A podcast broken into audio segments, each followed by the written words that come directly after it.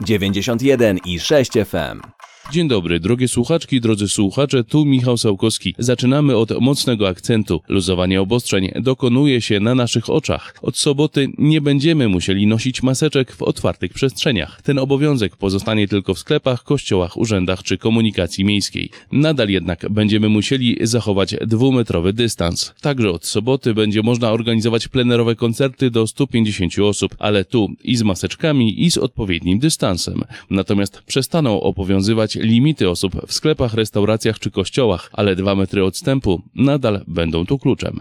Z kolei od 6 czerwca zaczną działać kina i teatry, ale z ograniczeniem widowni do 50% i z obowiązkowym noszeniem maseczek, a także siłownie, baseny czy kluby fitness z zachowaniem dystansu społecznego. I ta porcja istotności rozpoczyna czwartkowy magazyn Dzieje się. W czasie pozbywania się obostrzeń sprawdzamy na jakim etapie jest pandemia. Czy czeka nas druga fala zachorowań? Analizuje to profesor Krzysztof Simon, ordynator oddziału zakaźnego szpitala przy Koszarowej. Janek Wysocki odkrywa dziś tajemnicę dojścia do rządów Władysława Gomułki. Od poznańskiego czerwca 1956 roku przez studenckie protesty 1968, a to wszystko w trzeciej odsłonie cyklu Władza jedno ma imię. Magda Baryłko wkracza do świata mody i królowej szokowania, Sher, czyli niemałego kiczu, operacji plastycznych i najgorszej oscarowej kreacji w historii. Z kolei Piotrek Downar-Zapolski podsumowuje krótkie metraże Long Story Short Film Festival razem z jedną z jurorek Agnieszką Wolny-Hamkało. Czeka nas filmowa historia o przypadłościach związanych z halucynogennym grzybem oraz o tym, że znowu będziemy szczęśliwi. Ruszamy. Akademickie Radio Luz. Pandemia trwa, musimy jednak nauczyć się w niej funkcjonować, choć trzeba zachować czujność, bo w Polsce nadal pojawiają się ogniska koronawirusa. Liczba osób przychodzących na izbę przyjęć szpitala przykoszarowej wyznaczonego na starcie jako placówka jednoimienna dla pacjentów chorych na COVID-19 jest mniejsza. Nie oznacza to jednak w prostej linii, że liczba zakażonych wirusem SARS-CoV-2 znacząco spadła. O skali zachorowań mówi profesor Krzysztof Simon, ordynator oddziału zakaźnego szpitala przy Koszarowej. Na początku to było 30% spanikowanych, 30% to w ogóle bez sensu kierowanych tylko dlatego, że ktośkolwiek kaszlał przez niesolidnych fachowców chcących się pozbyć problemu w różnych szpitalach. Pozostałe osoby rzeczywiście mogły być podejrzane albo spełniały kryteria. No ale jeśli kogoś przywożono z odłamkiem metalu w tętnicy i ma duszność i opowiadano, że to jest COVID, no to pan wybaczy, czy pijaka z podworca, czy narkomana, tylko dlatego, że leży gdzieś i gorączkuje, no to, to trudno sądzić, żeby było to rozsądne skierowanie. I takich przypadków były setki, dziesiątki może. W tej chwili jest zdecydowanie mniej tych osób. No jest tak cały czas to kilkadziesiąt osób cały czas w tutejszym szpitalu. Z rozpoznaniem lub podejrzeniem zakażenia SARS-CoV. Podejrzenie znaczy mają objawy, niekoniecznie mają potwierdzenie molekularne. Spadek nowo zgłaszających się osób tak, spadek hospitalizowanych nieznacznie tak. Pewne standardy ustaliliśmy, jako klinika narzucamy pewne, pewne standardy postępowania. Jest zdecydowanie lepiej i mniej osób przekazujemy na, no do takiej niestety bardzo obciążonej dużą śmiertelnością, jakim jest intensywna opieka medyczna i respiratoroterapia. Czy pandemia koronawirusa zacznie wygasać? Czy czeka nas druga fala zachorowań? Według eksperta jest kilka modeli przechodzenia tego typu chorób przenoszonych drogą powietrzno-kropelkową. Z założenia mogą nasilać się w okresie zimowo-wiosennym i jesienno-zimowym, a zmniejszać przy wyższej temperaturze i nasileniu promieniowania UV. Z tą odmianą koronawirusa może być jednak inaczej. Możliwe scenariusze analizuje profesor Krzysztof Simon. Na przykład ma pan grypy, choroby przeziębieniowe, też władne przez koronawirusy, przecież co do dużo mówić 20%. I to jest jeden z modeli i tu powinno się zmniejszać. Z drugiej strony mamy do czynienia z nowym, wysoce agresywnym, wysoce zaraźliwym wirusem, zakaźnym i zaraźliwym, który się łatwo szerzy, zakaża ogromnej ilości osób bezjawowych, których szerzą te osoby niestety nie wiedząc na osoby objawowe, na, na osoby podatne, gdzie choroba może przechodzić bardzo ciężko może stawiać się bardziej taki ludzki. On się tak wyhumanizuje, staje się mniej agresywny. Najtrudniejsze jest to, że od bardzo dużo osób jest bezobjawowych, wie pan. I one szerzą. Wchodzi pielęgniarka bez zabezpieczenia do domu takiego DPS-u czy starców i automatycznie wszyscy zakażeni, no albo prawie wszyscy. No. Często subklinicznie, dopiero jak się coś dzieje, zapalenie pusto przywożą do nas. My jesteśmy zawaleni tymi pacjentami z innych szpitali i z DPS-u. To jest główny w tej chwili grupa pacjentów. Czekamy na szczepionki i odpowiednie leki, prawda? No, leki jakieś tam liczne tam mamy, które działają na różne fazy choroby, prawda? No czekamy na zdecydowanie nie lepsze. No na szczepionka będzie kluczem do rozwiązania problemu, chyba że będzie wirus mutował tak jak, jak grypa, co jest możliwe i ciągle trzeba będzie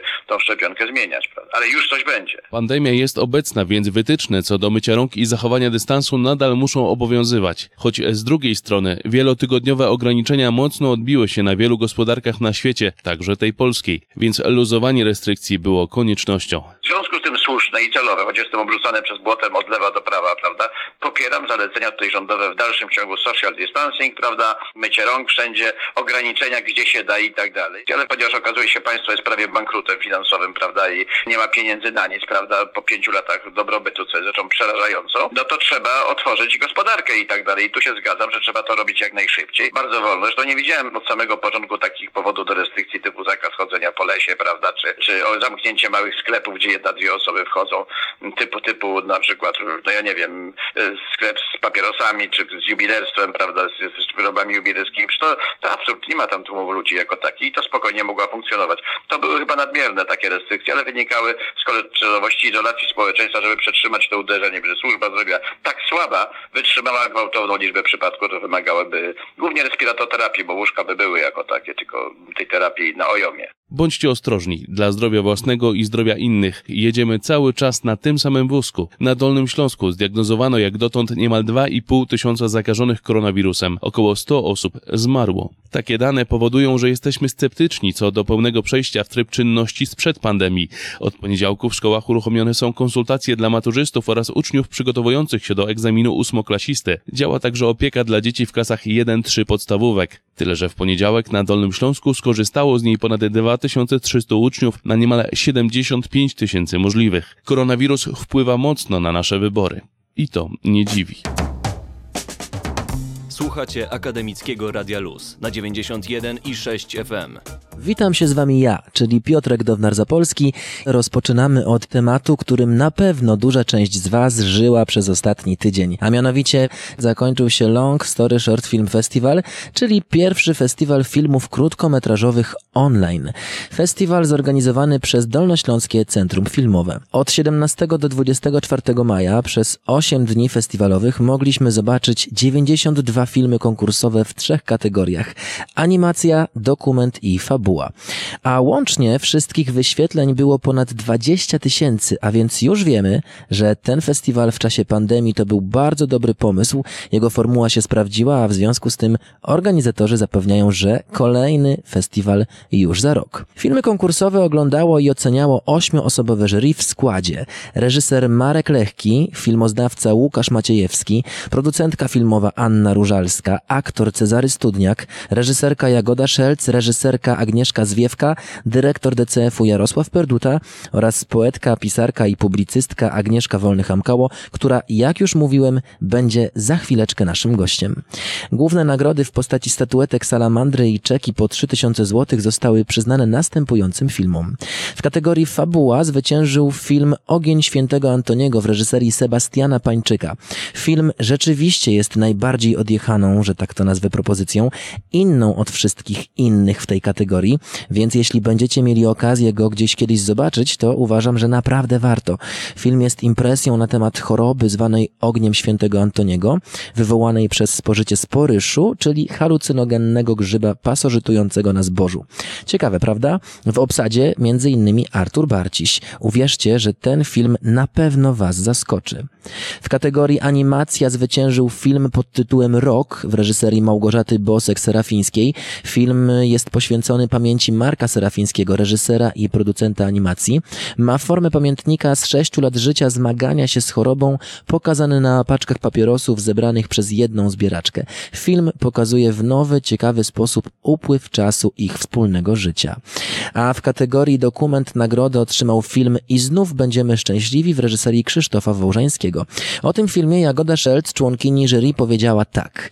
Za przypomnienie nam, że istnieją inne, być może gorsze rodzaje śmierci niż śmierć fizyczna.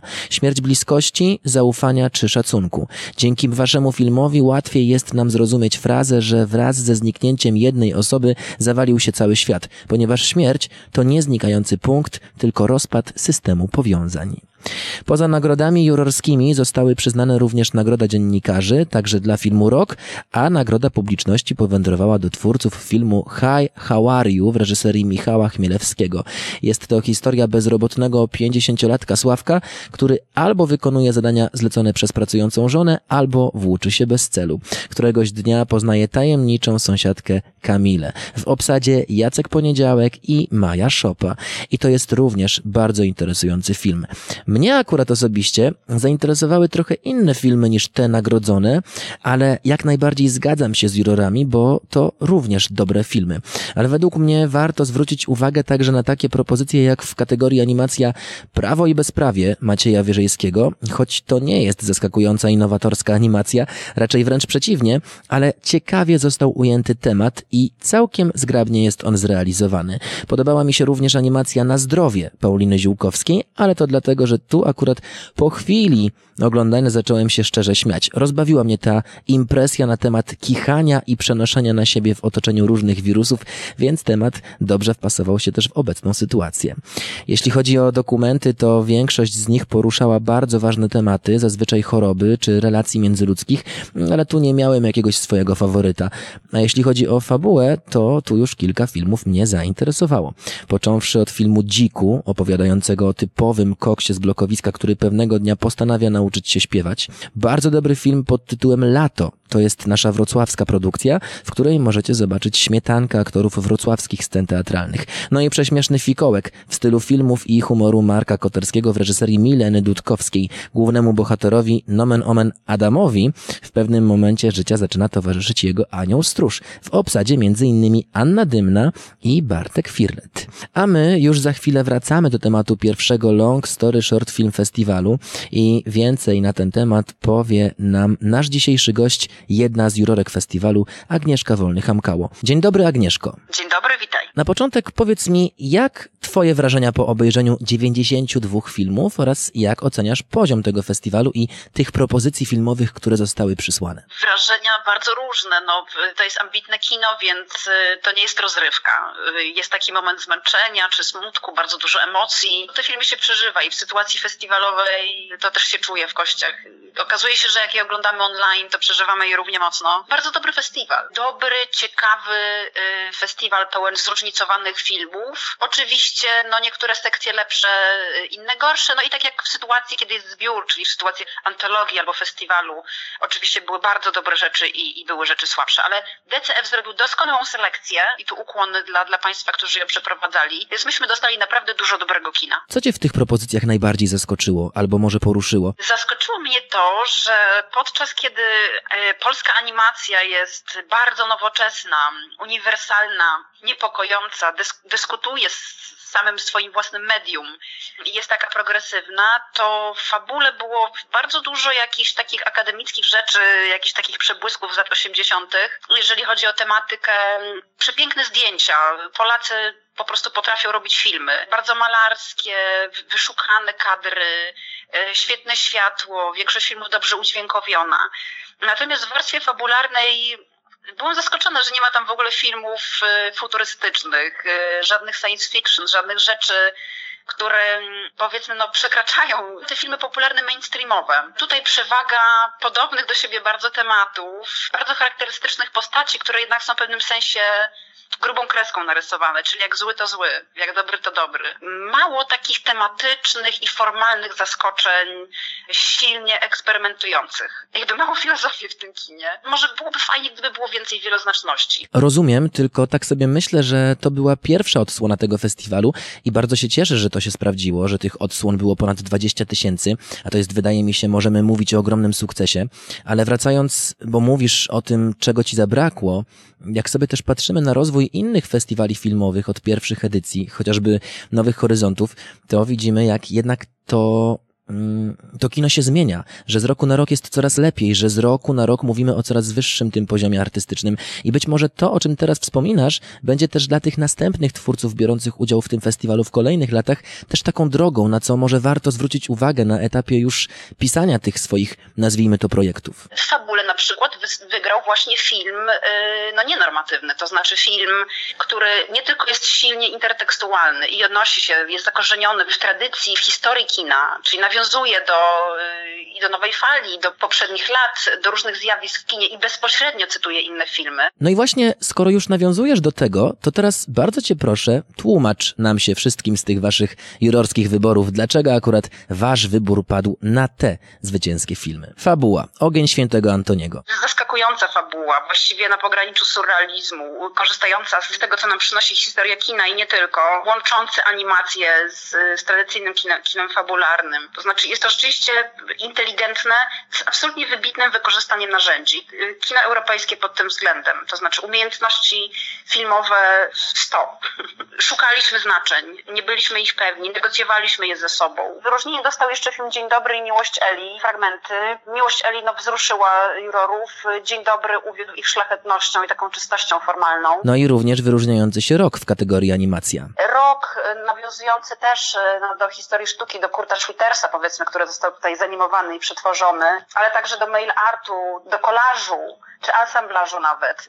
Film, w którym autorzy zdecydowali się opowiedzieć historię 7 lat z życia palacza, papierosów i zbieraczki. I to jest historia opowiedziana poprzez etykiety, poprzez pudełka po papierosach, etykiety, które nas otaczają, no po prostu kody kreskowe, torebki od herbat. To nie jest historia chaotyczna, ona jest dramatyczna, pojawia się tam choroba, pojawia się twórczość, pojawia się miłość, jakby wszystko jest, to znaczy to jest mała fabułka, bez słów praktycznie, tam są tylko krótkie komunikaty co do czasu, kiedy to się działo. Bardzo wzruszająca, przepiękna plastycznie. I wyróżnienia. Subway, czyli pierwszy w ogóle film festiwalu. Subway bardzo plastyczny, taka w starym stylu animacja, przepiękna, delikatna i jakby tym głównym powiedzmy punktem, wokół którym się obraca autor jest groteska, czyli taki gogol trochę gdzieś tu na literackim polu, gdybyśmy chcieli się przesunąć z interpretacją. No i deszcz. Po prostu deszcz boski, też głęboko zanurzony w tradycji animacji polskiej, ale bardzo tak. nowoczesny, bardzo prosty, ze świetnym zamysłem, który dalej już ciągnie wszystko, dwukolorowy, biało biało-niebieskie, taki niebieski, przemysłowy po prostu. Bardzo trafna obserwacja społeczna, mimo tego, że to jest prosta animacja, ale ona jest naprawdę wysublimowana. No i dokument. I znów będziemy szczęśliwi. No to jest właśnie ten, ten zaskakujący, eksperymentalny film. Dostajemy nieprawdopodobną opowieść, jakąś kryminalną, sensacyjną. Mnie to gdzieś u źródła przypominało 33 sceny z życia szumowskiej, bo tam też ten stosunek do śmierci wśród witalnej bardzo paczki przyjaciół, tutaj to jest głównie rodzina, no jest nietypowy, bo to jest film o śmierci, który jest pełny życia i totalnie zaskakujący z minuty na minutę. I wyróżnienie Tama, film, który ma bardzo dużo nagród na innych festiwalach filmowych, o relacji syna z ojcem alkoholikiem, ten alkoholik no też tutaj nietypowy, właściwie intelektualista, yy, który nagle zaczyna mówić po angielsku, gdzieś chłopcy jadą razem budować tamę w Bieszczady. To jest jakiś wspaniały człowiek, wiesz, który, który jest bardzo chory i nie potrafi z tego alkoholizmu wyjść, chociaż bardzo chce. Ta miłość pomiędzy ojcem i synem i ta relacja nadal tutaj jest w centrum tego filmu, no ale to jest no nietypowy alkoholik powiedzmy. Warto właśnie doceniać takie filmy, które odchodzą właśnie od tych stereotypów. W stereotypie alkoholik jest taki i taki, a tu okazuje się, że może być też inaczej. To jest ważne, bo uświadamia nam jak jest, jak może być naprawdę. Bardzo się cieszę, że ten festiwal wypalił, że powiedzmy sobie miał niezłe branie i że będzie kontynuowany w kolejnych latach. Bardzo na to liczyłem. Bardzo się cieszę, że, że festiwal zagości na stałe we Wrocławiu. Czym więcej festiwali filmowym, filmowych, tym lepiej. On pewnie będzie miał inny charakter niż ten nowohoryzontowy. Po prostu przyjemność oglądania. Mamy potężny potencjał jako artyści, oczywiście, mam na myśli polskich artystów. Także ja będę czekać na kolejne festiwale i będę brać na pewno w nich udział. Czekam także na wyświetlenie tych filmów, tych nagrodzonych w DCF-ie na dużym ekranie. To też będzie święto. Tak, ja też czekam na to święto i bardzo się cieszę, że przyjęłaś moje zaproszenie do rozmowy, że zechciałaś się z nami podzielić swoimi przemyśleniami na ten temat. Dziękuję Piotrze, dziękuję Państwu i dziękuję wszystkim filmowcom, którzy nadesłali swoje filmy na festiwal. A z nami była Agnieszka Wolny-Hamkało. Akademickie Radio Luz. Włącz się na radioluz.pwr.edu.pl Witam. Z tej strony Jan Wysocki, a w trzecim odcinku Władza jedno ma imię zajrzymy na nasze rodzime podwórko. Osoba, o której dziś mowa, nie była typowym dyktatorem w takim pierwszym skojarzeniu, w jakim często łączymy to słowo. Co więcej, zdobył on władzę wśród aplauzów i prawdziwej wierze, że może być on rzeczywistą oznaką zmian. Jednakże chyba każdy, nawet ci, którzy go nie pamiętają, znają go ze słów w ciągu ubiegłych lat nagromadziło się w życiu Polski wiele zła. Mowa o Władysławie Gomułce. Do władzy wyniosły go wydarzenia z 1956 roku znane jako Poznański Czerwiec, kiedy to manifestacja pokojowa robotników, którzy domagali się obniżenia podatków i podwyżki pensji zamieniła się w krwawą miatkę. Wtedy to stanowisko pierwszego sekretarza dzierżył Edward Ohab. Jednakże te wydarzenia, a w zasadzie ich finał, doprowadziły do jego usunięcia. Osoba, która przejęła po nim władzę, był Władysław Gomułka. Ludność Polski prawdziwie wierzyła, że może być on oznaką zmian, gdyż sam on padł ofiarą represji ze strony Bolesława Bieruta, który rządził przed Ohabem.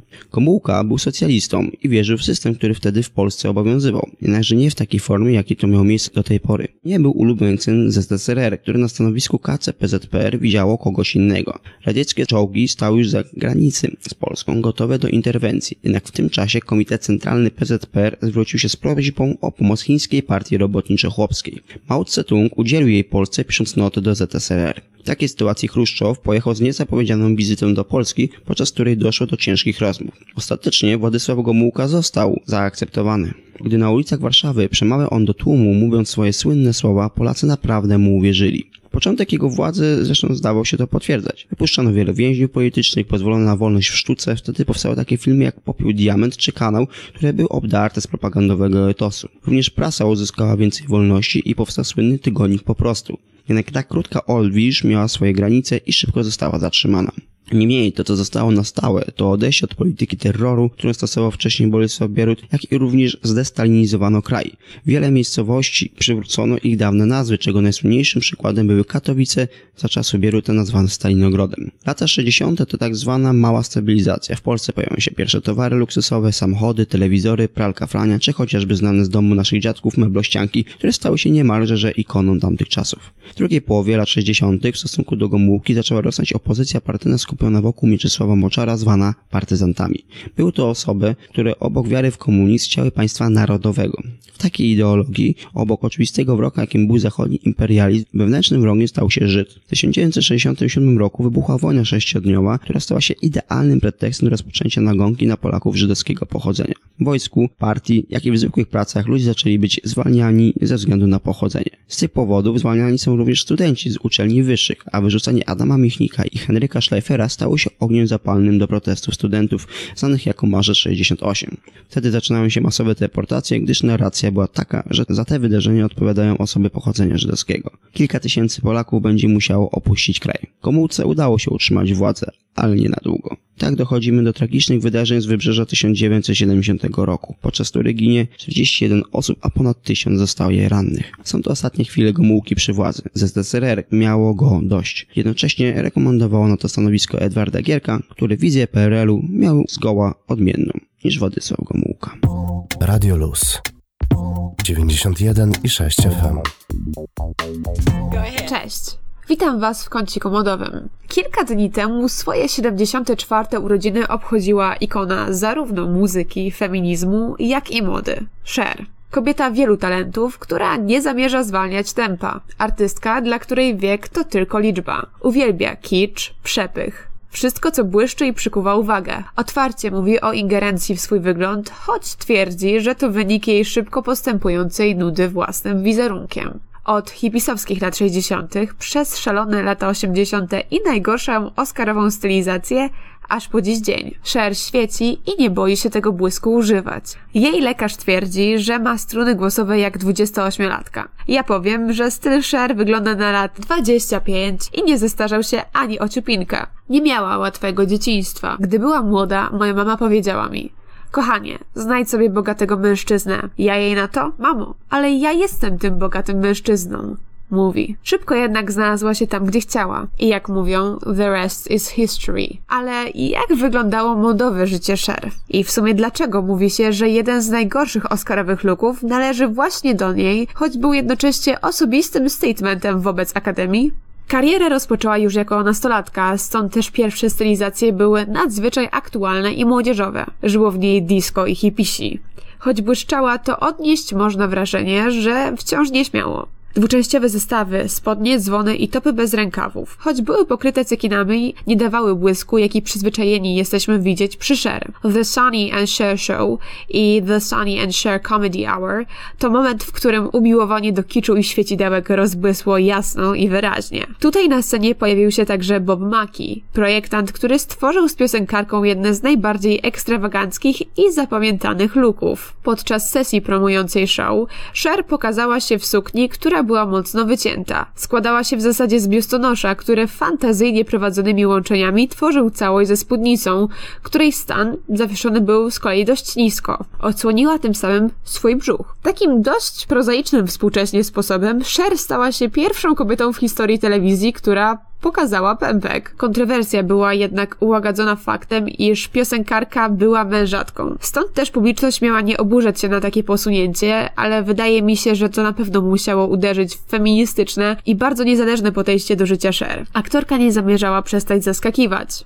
Na pierwszą Met Galę założyła suknię, którą może kojarzycie. Pokryta cekinami prześwitująca suknia, która została wykończona piórami. Białosrebrna kreacja została stworzona przez nikogo innego jak Boba Makiego. Leży jedna jak druga skóra, a to dzięki bardzo lekkiemu materiałowi, który został przymocowany do jej ciała, co z kolei dało zjawiskowy rezultat. Mówiąc o Met Balu, aż nie sposób nie wspomnieć o Oscarach. W 1986 roku Cher założyła na siebie strój, który do dziś nazywany jest najgorszym Oscarowym lookiem, choć sama nazywa go jej ulubionym. Akademia nie uznawała jej za poważną aktorkę. Ignorowano ją ze względu na umiłowanie do dziwnych stylizacji i młodych chłopaków. Czuła, że musi zagrać na nosie tym, którzy nie postrzegają ją za artystkę z prawdziwego zdarzenia. Inspiracją do tej kreacji były Indie, choć nie chciałaby było to takie oczywiste. Miało być skiczowate i przesadzone. Ironicznie chciała pokazać, że doskonale wie, jak powinna wyglądać poważna aktorka. Cher ma na sobie komplet, spódnicę z niskim stanem oraz braletkę i czoker, które przywodzą na myśl kraty.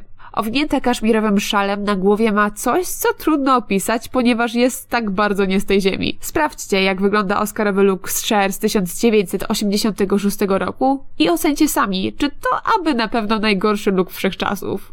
Dwa lata później Cher zgarnęła Oscara, a w dodatku za komedię. Niezła ironia losu. Kreacje, które zachwycają, aktorka serwuje nam co czerwony dywan, nie myśląc w ogóle o tym, ile wiosen wskazuje jej kalendarz. Podkreśla, że zawsze nosi to, na co ma ochotę, a nie to, co każe założyć jej ktoś inny, czy same trendy. I wydaje mi się, że to są słowa, według których warto żyć i przede wszystkim według których warto się ubierać. Ja dziękuję Wam za nasze spotkanie. Mówiła dla Was Magda Baryłko. Akademickie Radio Luz.